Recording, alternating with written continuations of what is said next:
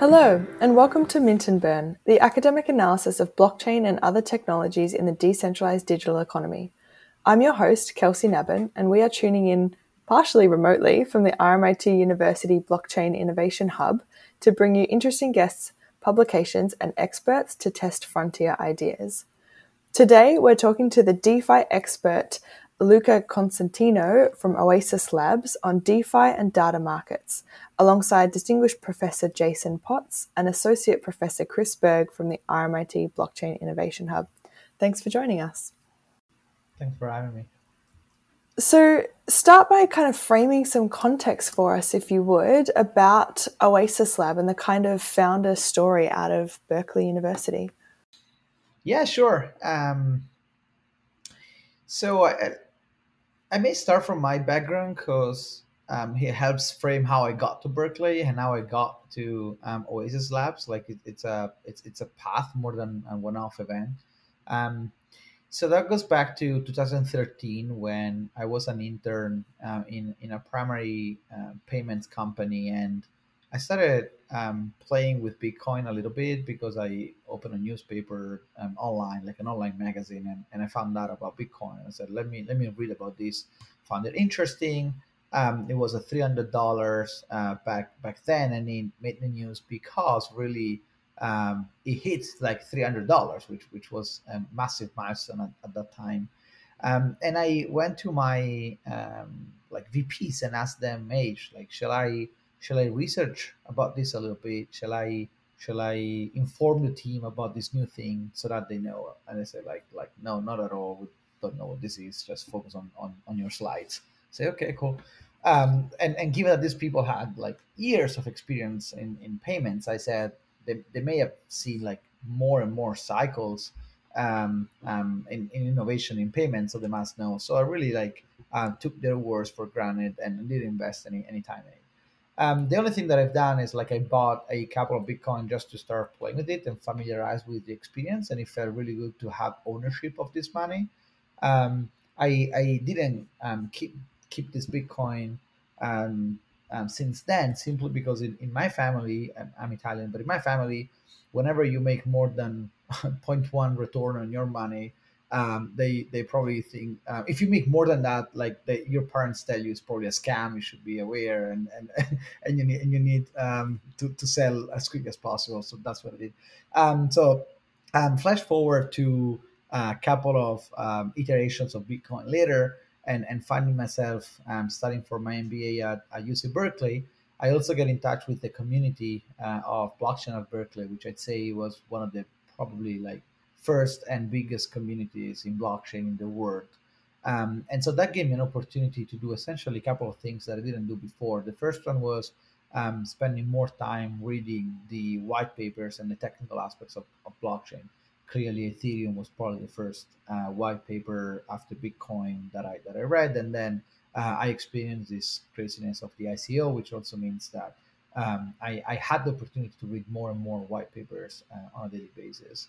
Uh, and so I found myself, like, instead of following M B A classes, just pretending that I was actually um, following what the professor w- w- was saying, but but really, like, reading uh, white papers. Um, it was a very fun experience. But but the, the important moment was when um, I had this idea, um, like, this idea came to mind, which was coming from my previous experience working in large enterprises. Um, I, I previously worked at American Express, Procter and Gamble, and, and Google. And I always experienced this world where Um, users take certain actions either online or or um, in whatever business the company is in, um, and then an employee there has to access this data to, to do something, right? Um, and I'd say while the data is treated very uh, carefully inside these organizations, at the same time, uh, there is this weird trade-off between securing and using the data, which is you as an employee need access to the data. And so the first thing you do on your first day Um, is that you you send a ton of requests to someone based in someone else's in, in sorry in someone else's locations um, to get access to these tables uh, because you want to do your job, and this person in w- without knowing anything um, about you needs to approve or decline um, your your request based maybe on a sentence, right? Which is like I need the data to do sales analysis, right? Um, And I thought that was very inefficient, because I say, like, how, why companies spend all this money to secure the data if then the first employee that, that joins the company, maybe as an intern or whatever, has access to all these tables? That makes no sense to me, right? If I had malicious intentions, I could join the company and then get the data and then leave the company three months later. That made no sense to me. Um, and so when, when, when I was reading blockchain and I was reading about this ability of programming information and establishing policies uh, of, of some kind via smart contracts, um, I had this wow moment where I said, maybe I can solve this problem actually using blockchain. And so I can think of this situation where, um, where a black box can be put in between two entities that need to share information, not just Uh, employees uh, of the same company, but also company to company, or maybe different organizations of the same company. So I said, if I create this black box and I put it in between these sort of data sharing um, entities, maybe uh, I can solve a big problem, right? And so while the data stays in this black box and lives there, the computation actually goes to the data rather than the data goes to the computation, if that, if that makes sense. And that's sort of the very high level and, and not fully formed idea that I that I had, but I had like a couple of very use cases in mind, right? Um, one example is when the customer links the credit card um, on the Amazon website, let's say the American Express card on the Amazon website, there could be a partnership between American Express and Amazon, because it's in, in everyone's interest that you get better product recommendation based on your previous purchases. It's in Amazon's uh, interest, it's in American Express interest, and, and it's in uh, the user interest to do that. But this thing doesn't really happen, because fifty years ago or thirty years ago or ten years ago, you signed this um, policy at American Express that says your data is never going to be transferred um, somewhere else. And and this sort of ca- causes this weird um, uh, tension point that can be solved by this technology. So I, I start Googling, like, privacy preserving experts um, at, at uh, and maybe because I was at Berkeley, the first result that I get was Professor Don Song, who was working on something extremely similar, but I didn't know when I reached out to her. I asked her, like, hey, can you help me develop this? And she responded, look at what we just released. Uh, and they, like three days before, they released this white paper, uh, which was the very first implementation of what then became Oasis Labs. Uh, so like joining forces seemed very obvious. Um, and, and from there, like, um, it has been more of a traditional um, company building exercise. So I've been the first employee there after the very um, uh, initial founding um, engineering team, and I've been there since. So we, we uh, launched this decentralized network, um, and then um, are also building this abstraction for enterprises. Did you finish your M B A? You know, I did, because... Um, Um, I, I mean, I, I, I managed to work um, almost full time all, all my second year, and I did that by taking like weekend classes, evening classes, or, or things like that. Uh, it wasn't remote at that time, so I had to show up. Um, but nice. I think we have a bunch of questions based on what you've said already, Jason. Yeah, Luca, that was fascinating. Um, for us, Blockchain at Berkeley was also actually one of the foundations for the, the um, development of the Blockchain Innovation Hub. We were we were there, I think, in twenty seventeen, and it was just an incredible experience to see just the energy of what was going on. I think we saw Algorand lo- launch live on stage at, at that time. Um, what I'm fascinated by in terms of your sort of insight into the business opportunity here was that you saw it initially as solving a privacy problem of sort of B to B, employee to employee inside organizations, um, a, a, you know, which is a, a huge, obvious global, just hard problem um, that, that's everywhere. Did you also see it as from the beginning as an opportunity for machine, um, that the, the counterparty could be a machine accessing this data for, you know, for uh, um, machine learning algorithms, or um, or sort of seeing this as the, the beginning of data markets? Like, was the whole sort of vision there right at the beginning, or were you just seeing it very much as a as a solving the privacy problem, this this is the security and privacy problem of data? Yeah, that's a good question. If you if you think about the example I I referenced before, the one about two companies um, sharing data, really what that was was purely machine learning based. because you need to build your machine learning recommendation model um, to, su- to to suggest the final customer what products um, he or she may be interested in. Um, so in fact, I thought much less about an internal policy manager tool and much more about this black box that could return this um, output of a certain machine learning model, because essentially the assumption was um, when you run your machine learning model, you really don't care about the um, underlying data. Uh, clearly, you needed to like you need to like um, ensure the data integrity, the quality. You need to like pre-process the data. All these things like are things that you need to do. But assuming that this is not a concern in, in a slightly idealistic world, you you don't really care about owning the data. You only care about running a model and taking the parameters.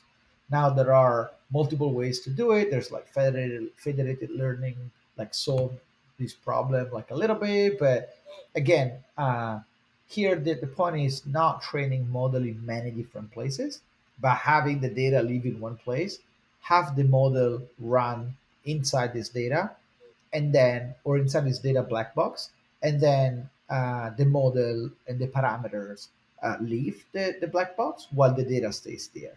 Um, and there's a little bit more than this in, in the architecture of the Oasis network. We, we can talk about it, but I think this is an analogy that despite containing a few errors and a few um, limitations, um, s- still conveys the message. Uh, so, Luca, I mean, from your from your perspective, what is the what is the size of this problem? Um, uh, so, you, you've spelt out a really, what I think is a very compelling particular use in that environment. But how do you see the evolution of the of the da- the large scale data privacy challenge? Uh, as it stands, has it changed since you began this journey? Where do you see it heading, and and so how do you see Oasis fitting into into that changing market? Um, yeah, this is a very good question, and maybe the, a good way to answer this is thinking of where we are today, then scaling it up to what the vision looks like, and then imagining what are the steps to sort of bridge the gap between today and, and the future. So right now, we we if you observe the data market in general, right, which I'm not even sure it could be called the market, because data owners, which should be consumers, don't really have a way to do anything with their own data, right? Mm. But let's go to the data market for a second. So there is an immense amount of data that is produced every day. Um, and, and users are the main data producers um, of, of this immense, like, um, um, of, of this incredible resource that is not yet a factor of production, but should be, right? Um, the, the problem um, in when you observe products, the problem that is generated is that people who build product prioritize by the most urgent needs um, that cons- consumers and users have. Um, and consequently, they, they the way of operating is they observe the market, they observe the user behavior, and they take decisions based on that. But what happens at the same time is that um, given that there is no product that offers people the ability to own their own data, Uh, also, if you observe what happens, you observe that people don't care about owning their data, right? It's a very straightforward conclusion, but uh, it's not that obvious be- until you think about it. And people so don't care they, about owning their data because they've got no way to own their data, basically. Th- that's right. Yeah. And if you look at history, right, um, and you look at three thousand years of history um, and, and you put privacy in, in, in context, right, what you notice is um, whenever there was a trade-off between Uh, convenience and, and privacy, or like accessibility of a service and privacy, people prefer accessibility and sacrifice privacy. But whenever a privacy preserving option came up, they always defaulted to the second one, to the privacy one. And this goes back to um, um, really um, very broad topics, such as having sex in public rather than inside your own house before uh, you have walls, to something a little bit more recent, which is um, having your uh, telephone in, in, a, in a big room with a bunch of other people that were necessarily listening at what you were saying, um, to switching to headphones uh, right after they came up, right? As a need to protect you from an environment. Yeah, the, the way I've the way I've always thought about it in that context, and I've done a fair bit of work on the history of privacy, is that privacy um, is always a bolt-on after the initial innovation. So if you think about the telephone, you know, it, privacy becomes a bolt-on after we have party lines, because the early adopters, we, we, it, it's it's hard to build in those privacy technologies on on the face of it, but but with the internet, we have we're sort of lagging well behind that privacy adoption curve. Um, and I think uh, technologies like Oasis, um, e- even technologies just uh, like Zcash, for example, start building back in the privacy that in an ideal world would have been put in the internet on day one. But um, uh, but over time, the demand for that has returned and the technology has has evolved. That's right. And in fact, now you're seeing some examples of what you're saying, right? Um, whenever... Like good examples could be uh, messaging platforms, and you're seeing some people deviating uh, to a more privacy-preserving product. Uh, you're you're seeing the same um, with maybe some first examples of very sensitive data, such as genomics. I'm happy to talk about a use case we are supporting in that space, um, but you're not going to see it on on you're not going to see it in places where the incentives are not aligned, right? Credit cards. Like, what do you want? Do you want me to move around with like cash instead of using credit cards, not to give data away? Or you want me not to be on Facebook when ninety-nine percent of my friends are on Facebook and, and the social life happens there? That's not going to happen in, in like overnight. So the incentives need to be restructured. And I'm happy to talk about it, um, about the way we see it at Oasis Labs. Yeah, I think it would be really interesting to get into use cases. Before we, we dive a little bit deeper, you guys did a token launch for the Rose token on the Oasis protocol. What was that process for you, and what is the function of the token in relation to, to privacy and data that we've spoken about? Yeah, so the architecture of the Oasis network, or actually, let me let me let me step back and, and tell you why Oasis exists. I think it's uh, something we haven't covered, right? Um, So when when the project of Oasis like was um, designed, uh, basically there was only Ethereum um, as as a network, um, and and maybe a few others, but mainly Ethereum. And and the biggest problem that was clear back then was that putting everything pri- uh, publicly on the blockchain wouldn't really optimize for adoption in the real world, because um, having all the information public significantly limits what people and companies can actually do. Um, and, and not because they want to hide information, this means that they are doing something illegal, right? It simply means that they need to protect something that is sensitive, or something that cannot be revealed to the market, or something that needs to stay confidential within the walls of that transaction or a, or a commercial agreement. And the second problem that was very clear back in time was the same that is uh, um, still here today, which is the low scalability uh, that has evolved in different ways, right? But, but still is a concern um, for blockchain space. And so we we, we thought of how do, how can we solve this this problem in a way that uh, it's it's usable by the real world, right? In in production, let's say that that's that's a, probably a better terminology. And so we thought of this architecture that could ensure scalability um, and privacy, but at the same time support Um, the complexity of the transaction. You know, a lot of projects start talking about T P S, transaction per second, as a one metric. We think it's an imperfect metric because it doesn't capture what transaction we're talking about, right? Is it me sending money to you, or is like a deep learning model uh, running uh, in a decentralized fashion, right? It, those are very different transactions. So um, in order to solve these goals, we decided that the market was proposing these secure enclaves, these like black box uh, powered by Intel, called Intel S G X, which is this piece of hardware that runs already on, on some devices such as the iPhone or the MacBook, et cetera. And it allows to um, uh, to do what I was what I was describing before, which is putting the uh, data in this confined environment where the model can work. And if and if there's any attempt to break that uh, that zone, the system breaks. The problem, the problem without decentralization is that you would rely on that one piece of hardware And given that it's not open source, you don't really know what's in there, right? So you don't really know if it's cheating on you, if it's if it's doing something that it shouldn't be doing. You, you, you don't have visibility of that. But what happens with blockchain and, and with the decentralization level is that you don't have to rely on the hardware, because you will have independent nodes that will validate that computation for you. And if they agree on a certain criteria, then it means that that computation is actually performed correctly.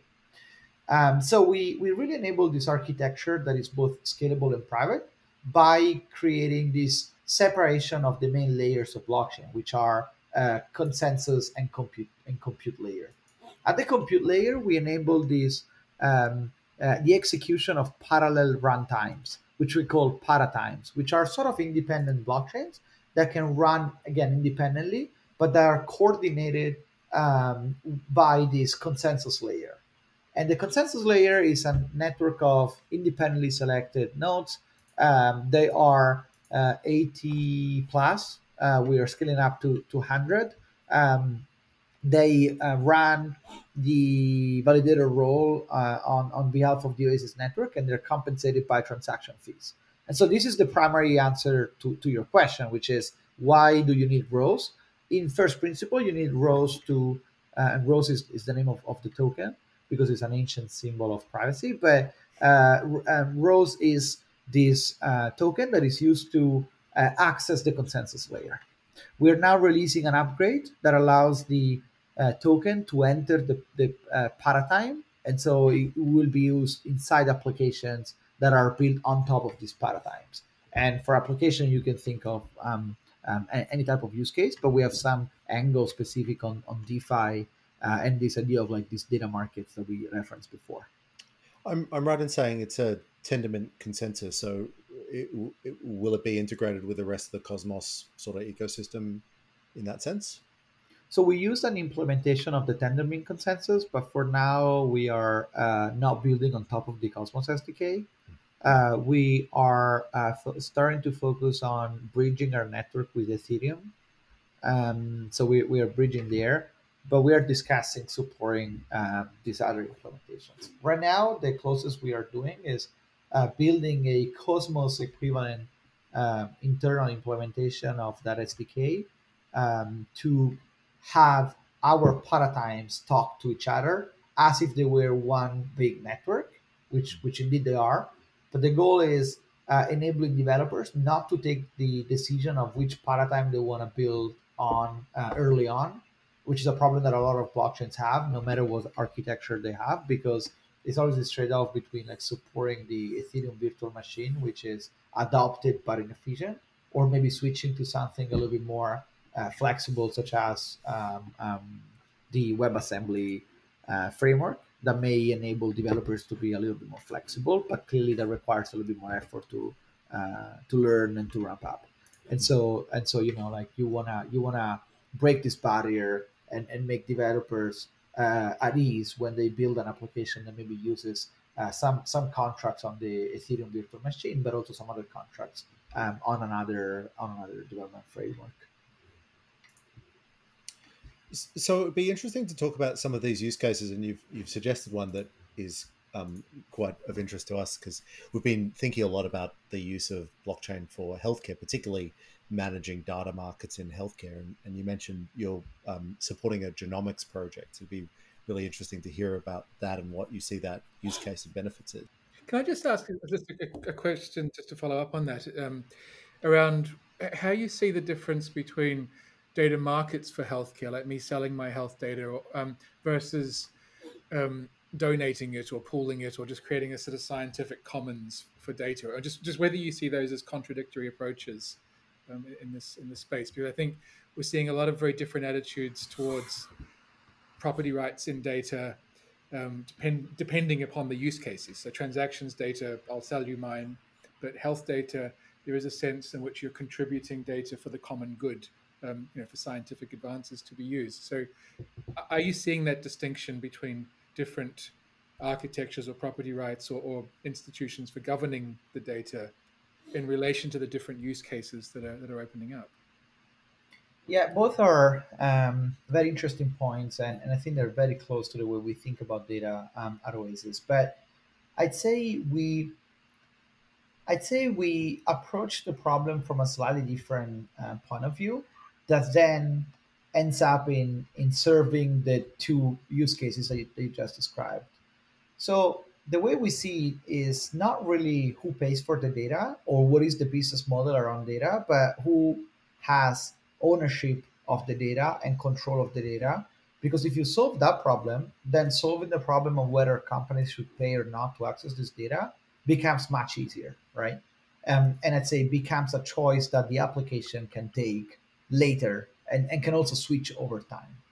So the way we see it is data right now, like think about the default, right? The default is there is data that is produced and then this data is stored in a database, right? Or in a place that contains this data. What's the problem? The problem is that who owns this database? Um, um, the generally the companies. And in those companies, you are a row in a data set, or at least in, in, in structured data, um, in structured databases. But so you are uh, a, a row in a data set, or maybe like uh, many rows in many databases. Um, so this causes two problems. One, all your data is not in one place. So even if you request to delete the data, that's also complicated because they need to go and, and match these primary keys that live in multiple places. So the best you can hope for is that they delete your email or some very sensitive information because it's easy to spot, but everything you actually produce online may actually still be with the company, even when you ask them to delete the, comp- to delete the data. Think of a different approach, which is the way we think about it.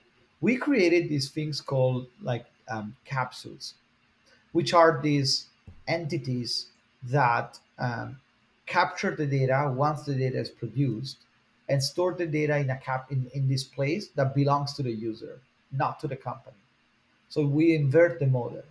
And what happens is that the company will get access to that data if the user wants, which may be specified within the consent of, of the registration to that application, right? So you can still reg- imagine a scenario where you register the same way you do now, but within that process, you give consent to that company to use your data, but the data doesn't go in their database, it goes in your capsule.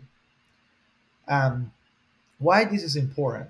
Because related to the privacy aspect that I mentioned before, um, even when data is accessed, the data is not revealed or transferred to the company, which is the biggest problem that every known privacy preserving network or cloud has, is that if someone can see your data, that means that you're transferring ownership uh, of that data because you need to trust their behavior. And you, you don't have to trust the behavior now, but you'll have to trust this behavior over many years, um, which explains really well why the very first use cases that we're seeing are around the most sensitive data, which is D N A data, because the data produced today is, is the same data that is going to be there like fifty years from now. And people cannot take choices now based on what's happening in fifty years or in ten years. Um, so let, before jumping into the uh, use case of genomics, um, let's stay one second on the capsule, right?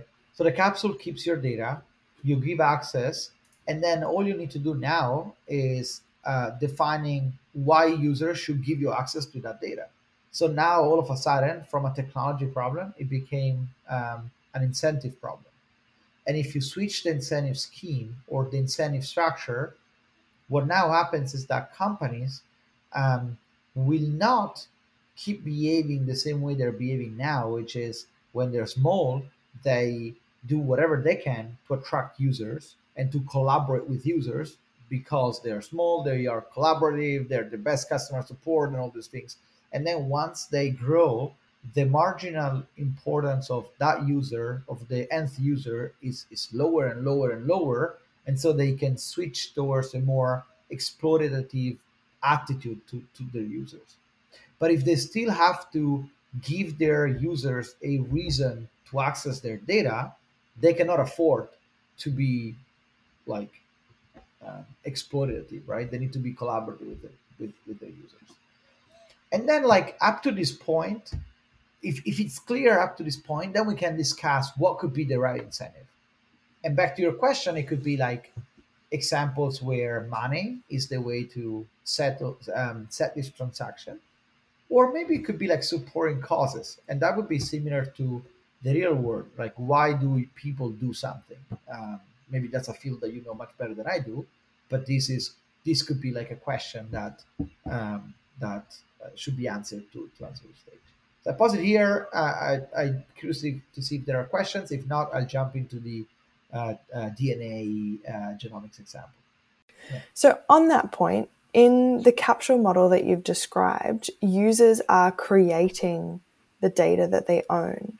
But how does this marketplace work when a third party wanna, wants to create data on users still? Because at the moment, the kind of data economy and, and privacy in that respect is that the person that creates the data, no matter who they are, owns it.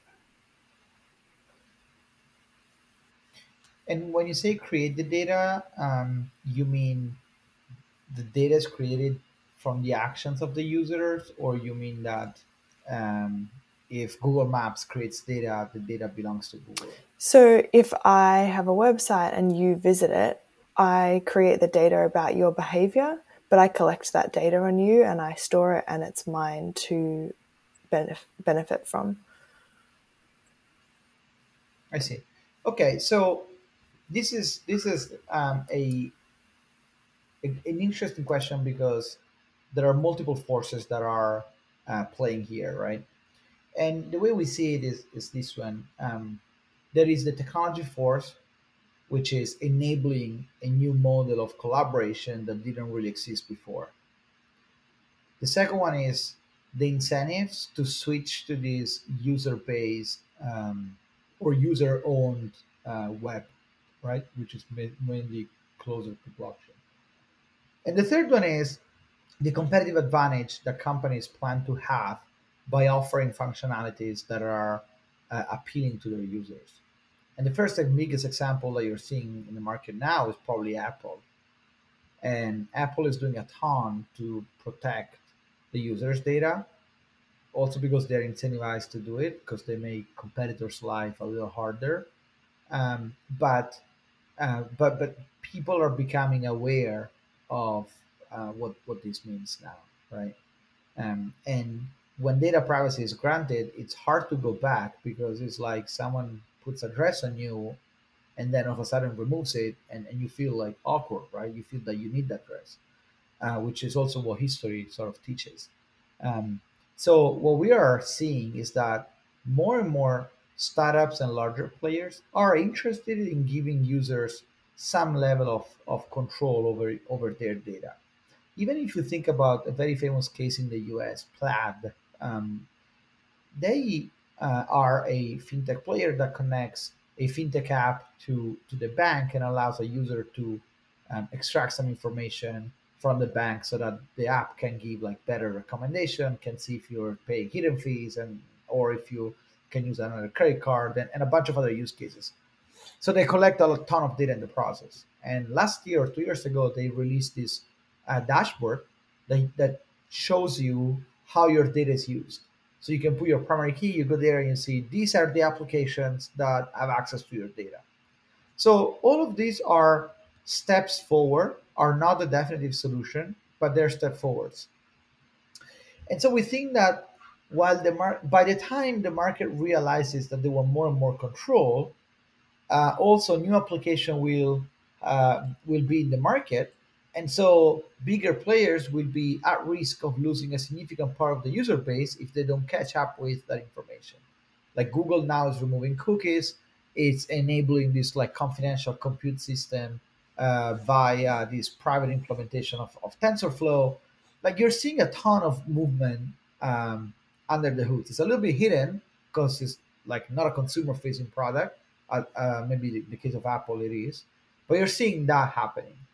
So the what we expect is that more and more companies will will come with the desire of putting customers in control of their data as a strategy to retain or acquire new customers, and we want to make the trade-off of doing so for companies very small.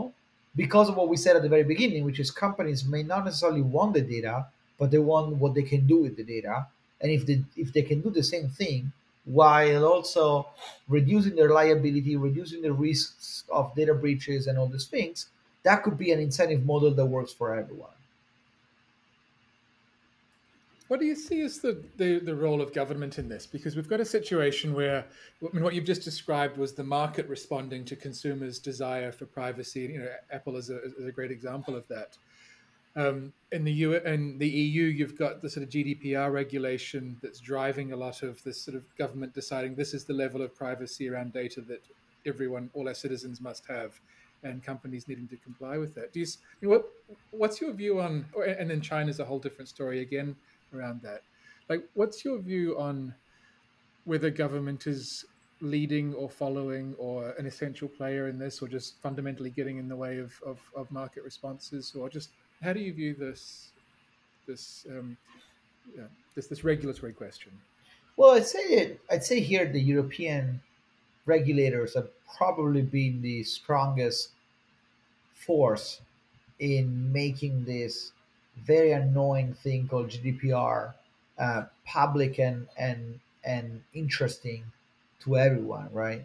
Um, I remember that newsletter, or sorry, not newsletter, that email push that every company had to do in Europe uh, was really uh, like as annoying as effective to make everyone aware that their data was sort of used in, in a in a in a weird way, right?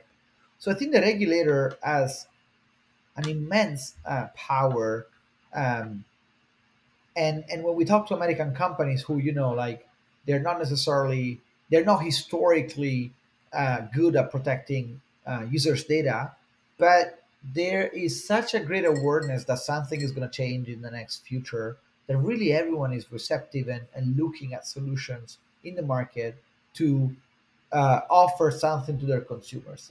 And I guess the intersection point is while companies put, so companies have an opportunity to put users in control by also reducing their liability, their exposure to data breaches and, and any other like data related problems.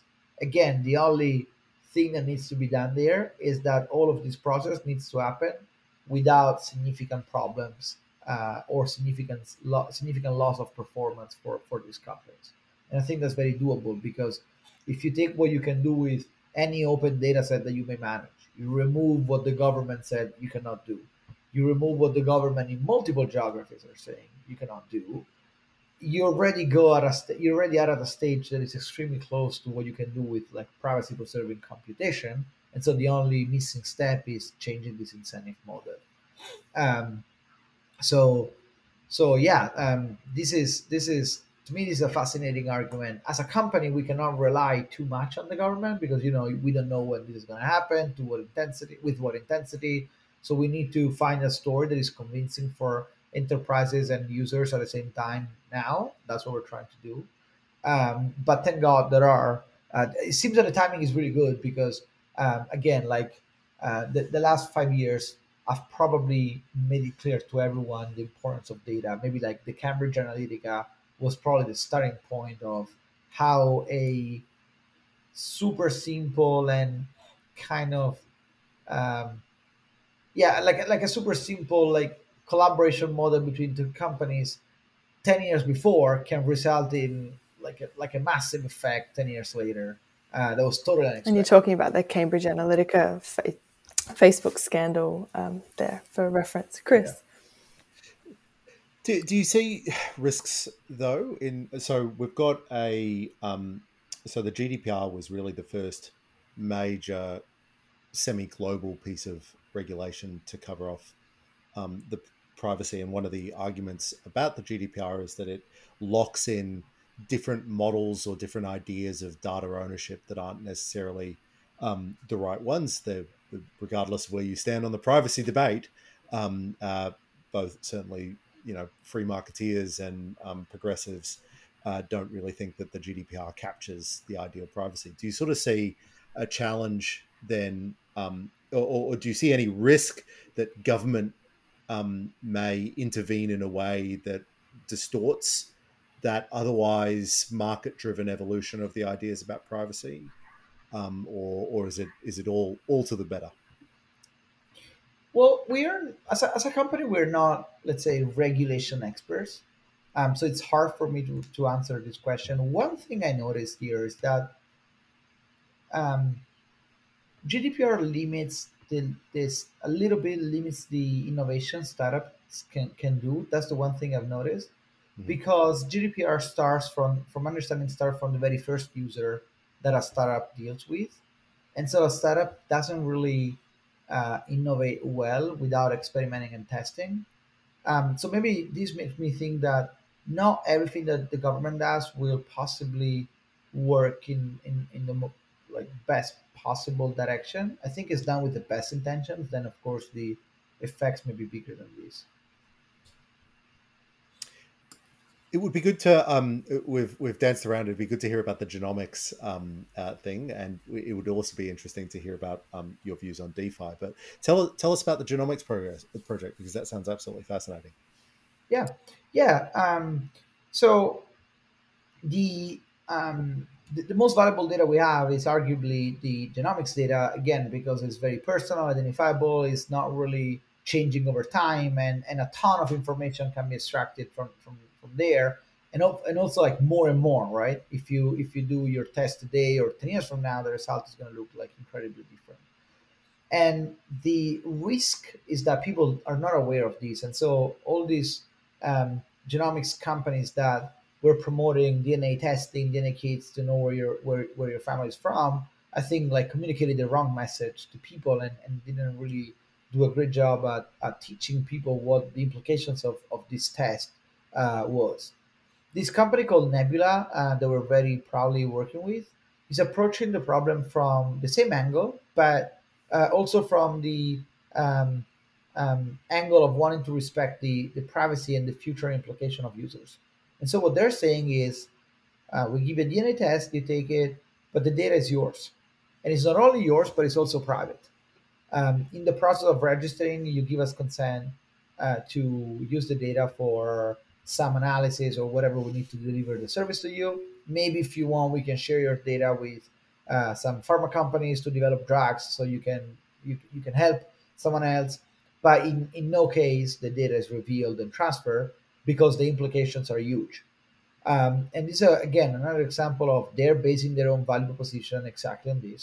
They're charging user for the service, so everyone is happy Uh, to have this transaction. The testing that they're doing are, are great. They're plan they're maybe planning to switch the entire offering to this. Right now it's a separate flow from people who want the extra level of privacy, and it's working really well. We're very happy. That's exactly what we want. It empowers this vision of this re- responsible data economy. Now the next step will be, what do people do with the data once they have it? And so why a pharma company should access it uh, if they make money on the final product, why they should not pay the inputs, right? Um, and so what we're thinking is creating these um, protocols for uh, decentralized lending of data. I don't know if you're familiar with a, maybe like Compound, right, for, for money, which is this implementation, this this uh, lending protocol where borrowers and, and lenders can meet and exchange um, money, I mean the borrower and the lender, via an interest rate that is automatically calculated by um, the supply and demand, right? Uh, we're thinking of doing the same thing with the data. And so the point is, my data is valuable just because there is someone else in the world who is willing to take it, buy it, use it, or, or, or borrow it. And so the idea is users will be able to go and stake their data. Um, um, uh, someone else will see what data is available, will come, and will pay the price that is determined by how much people are willing to uh, to pay, and how much like the sellers are ready to Uh, or actually the the, uh, the lenders are, are ready to lend. Um, and we envision this being done in a very automatic and programmatic way, without the negotiation between the two parties, with, without the contracting, and without the invoicing uh, piece. All of these will be powered by smart contracts uh, and will be incentivized by the real demand for, for this data. Okay, so this is where we, we build a world of DeFi and data markets, to use to use the words of Chris.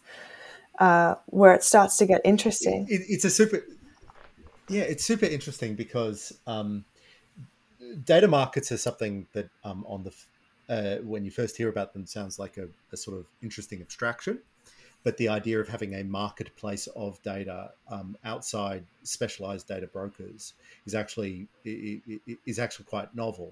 Um, uh, and to the extent that you, we're moving away from the sort of uh, sort of dark pools of data or dark markets of data into, well, you know, we can have privacy preserving, we can have um, uh, high frequency, um, uh, high liquidity data pools that really anybody can access openly as long as they're um, abiding by the conditions of which that data is sold. I, I think that's a super interesting thing, and it resolves a lot of the problems that we have when we're trying to think about how can we give people more control.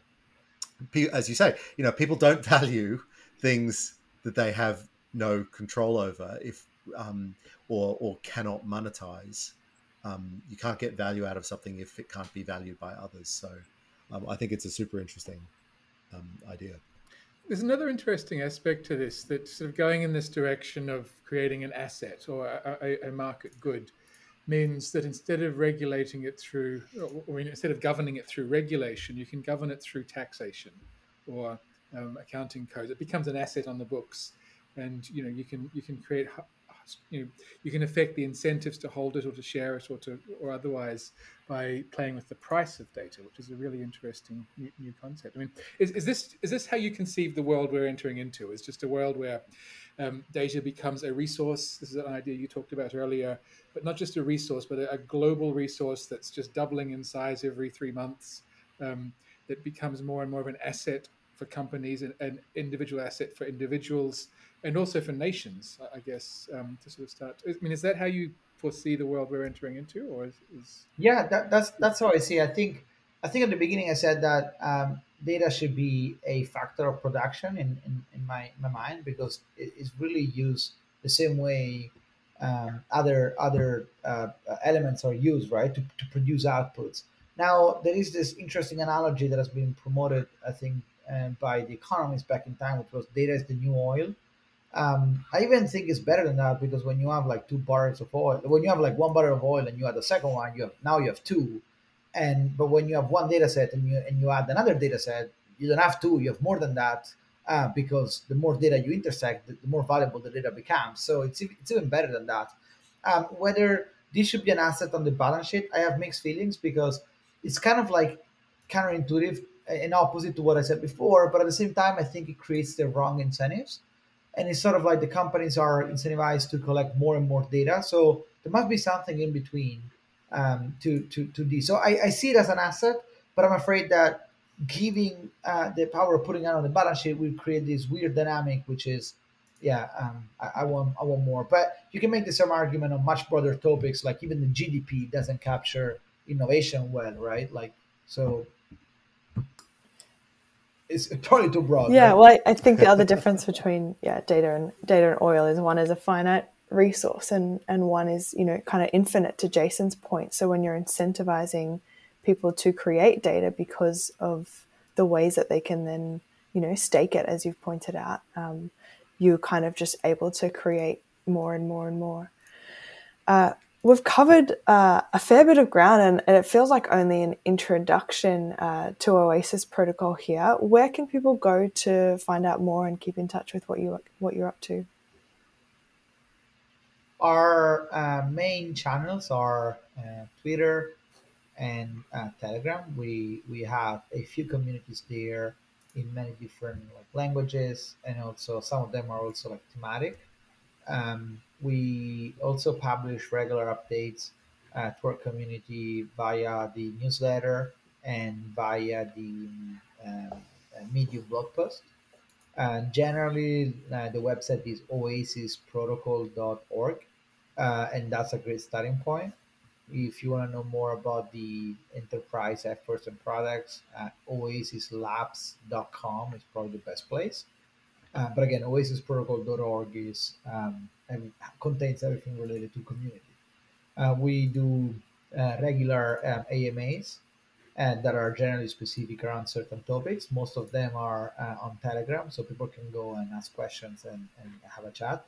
Um, we have an ambassador program for maybe students or people who want to be part of and support the network uh, in, in a different way. Uh, and then we have a grant uh, program, which um, helps smaller projects uh, get off the ground, start playing with the network, like propose applications and start interact with them uh, without absorbing the, the cost of doing so. Uh, and this again on the website. But also personally, I'm very able to um, take like calls or, or conversations or messages. So uh, and I'm very open. Uh, I'm on LinkedIn, Twitter, and, and all these uh, modern modern media communication channels. So yeah, we, we, we love when, when people give us feedback, ideas, or any type of uh, input from the outside is really great. And I should add that you have quite a, a broad universities program as well, of uh, as in terms of a disclaimer, we're actually a participant as a, a validator node in, in the network, although I think we're currently outside the active validator set. Uh, final thoughts, Chris or Jason, before I say our farewells? No, this is this is super interesting. Um, I think the it's an understated topic in the blockchain space, um, but it's obviously really fundamental to so many of our conversations that we're having about, you know, social media, about um, our interactions um, with with global capitalism. I, th- I think it's awesome work, and um, I'm really keen to keep following your project.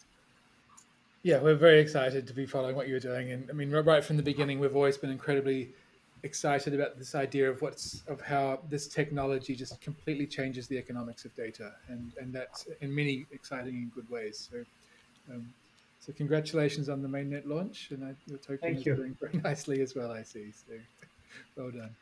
Yeah, it's running pretty smoothly. Like even the the upgrade has been great. So the technical foundation of what we have is it's um, uh, it received a lot of a lot of positive feedback from. Um, people in the space, but also like developers and users.